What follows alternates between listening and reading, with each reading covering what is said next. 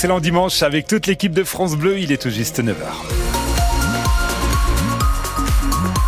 Philippine Thibaudot est là pour les infos. Bonjour Philippine. Bonjour Cyril, bonjour à tous. La météo pour commencer Un ciel couvert hein, pour aujourd'hui.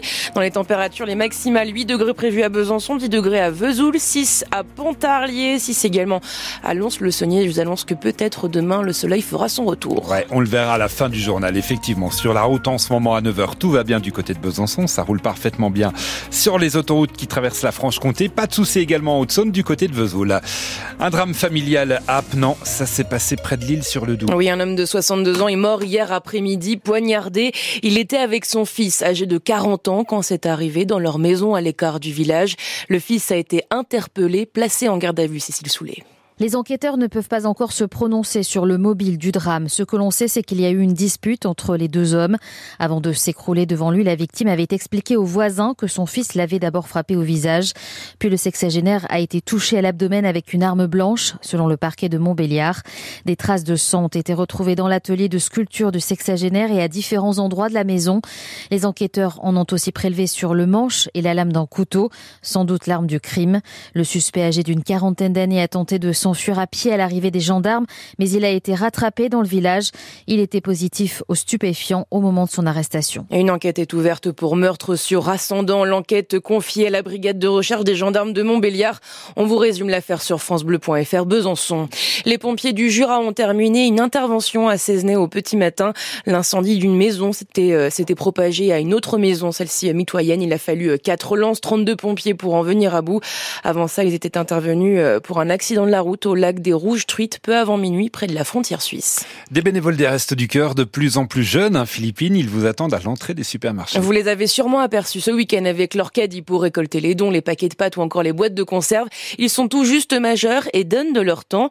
Dans le Doubs, c'est aussi grâce à un partenariat avec les écoles de Besançon, comme nous l'explique Norbert Mouillebouche, bénévole et chargé de recrutement pour la collecte de Super U de l'amitié à Besançon. Depuis deux ans, on travaille avec l'école de commerce de Besançon, le CM, qui, euh, eux, à l'intérieur de l'école, font une petite publicité pour nous pour demander s'il y a des gens qui seront bénévoles. Et par exemple, là, j'ai cinq, euh, cinq jeunes filles qui sont bénévoles pour cette collecte au Super U. Oui, oui, c'est très intéressant d'avoir euh, un renouvellement des effectifs. C'est vrai que quand on regarde la moyenne d'âge des bénévoles, en général, elle est quand même relativement âgée.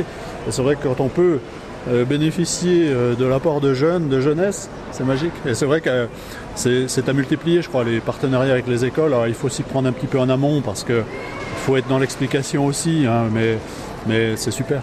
Et la collecte, ça continue aujourd'hui. L'objectif à l'échelle nationale, 9000 tonnes de dons, plus que nécessaire face à l'augmentation des bénéficiaires.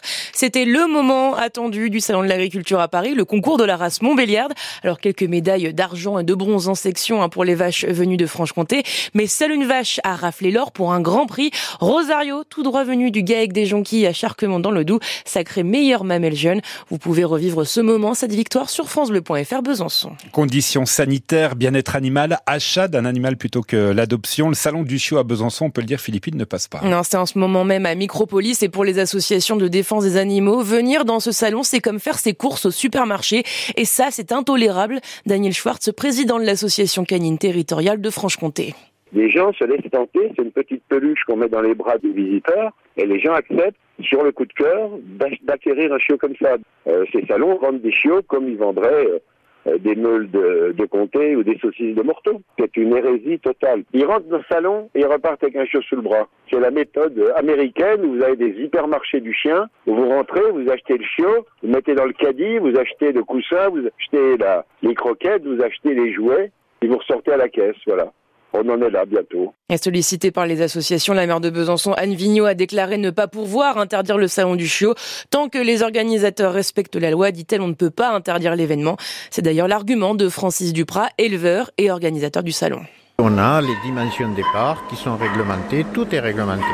Euh, il y a les autorisations préalables qui sont faites par la préfecture, euh, qui ne sont données que si tout va bien les autorisations préalables sont délivrées par les services vétérinaires qui connaissent les éleveurs et qui les contrôlent. Ensuite, il y a aussi les diplômes, les, certificats de capacité, les agréments de transport, tout est contrôlé.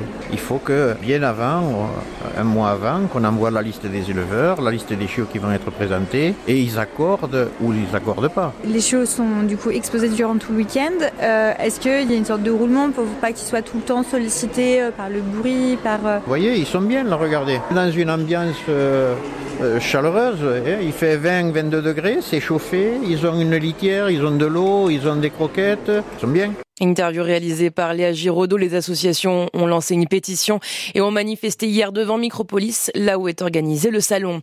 Eux aussi vont manifester tout à l'heure devant l'école de Grand Charmont dans le Nord Franche-Comté à 14h. Les parents d'élèves se mobilisent à la veille d'une rentrée scolaire perturbée.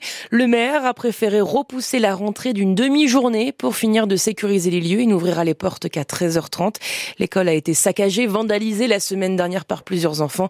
Des enfants d'ailleurs toujours recherchés par la police. En Lou Jean-Monod Laurent a remporté, le, a remporté le bronze pour la Mastart. C'était à la Coupe du Monde de biathlon en Norvège. Et une belle remontada, elle qui a fini la veille à la 13e place pour la course individuelle. Avec Émilien Jacquelin, elle représentera la France sur le relais simple mixte tout à l'heure à midi 45. Quentin Fillon-Maillet, lui, en revanche, n'a pas fait mieux pour la Mastart. Il est arrivé à la 15e place. Peut-être qu'il pourra se rattraper aujourd'hui avec le relais mixte à 14h45. En vélo, le franc-comtois Romain Grégoire, Romain Grégoire lui a terminé 39e de la Strade Bianche en Italie course marquée par l'abandon de Julien Alaphilippe, le français, vainqueur de l'épreuve en 2019, contraint encore une fois à l'abandon après une chute pour le deuxième week-end de suite.